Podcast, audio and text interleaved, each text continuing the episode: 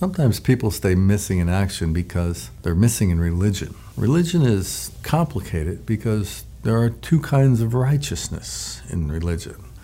Some religions say you have to work for your sense of righteousness, and then say you, righteousness is freely given. That's complicated, especially when you have a military man who is used to earning stuff instead of getting anything that's freely given. However, uh, missing in action because of religion, oh, it's a horrible place to go. It's like you get out of one slave camp and you go into another slave camp, only to realize that there was nobody guarding the door. You could have left at any time. Staying missing in action because of trauma and then coming home only to stay missing in action because of religion. It's a horrible transfer of identity. It's best to get missing in action in your relationship and then let that define your identity. Relationships are freely given. As a Christian chaplain, I encourage you to follow a path that involves Jesus Christ. See what he has to offer. Read the Gospels. These are eyewitness accounts. And read the Gospels and see what the character of God really is like. And then look up and say, Our Father? Okay, call him your Father, you know, and talk. break the silence.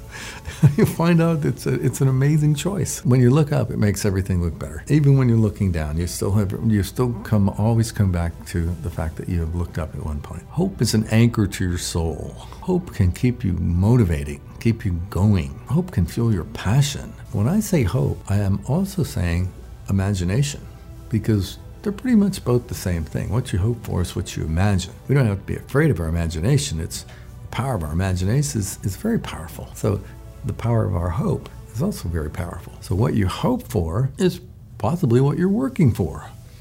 And if you're working for it and you're and you excited about getting it and you feel like you've already got it, it's like you're talking like it's true. It's like, wow, that's maybe that's hope and faith working together, going at it because you love people and love God. I mean, that's faith and lo- hope and love. What a great combination. Don't put hope on, off to the side concerning recovery.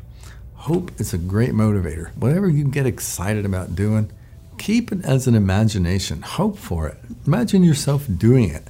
If you like to see, see yourself hiking and you're working on your ankles and legs and stuff, close your eyes and go hiking you know, see yourself and walk out there and walk out there and just imagine yourself hiking and doing that stuff. Don't get rid of the hope of doing that stuff like you want to. Whatever you imagine yourself doing, guess what? It's possible that you could possibly even start doing that. That's the miracle of hope. That's the miracle of your imagination. That's a very powerful tool concerning getting well. If you have pain, if you have any kind of limitations, if you're stuck in a wheelchair or, or bedfast, imagine yourself out of there. Refuse to see yourself as an invalid.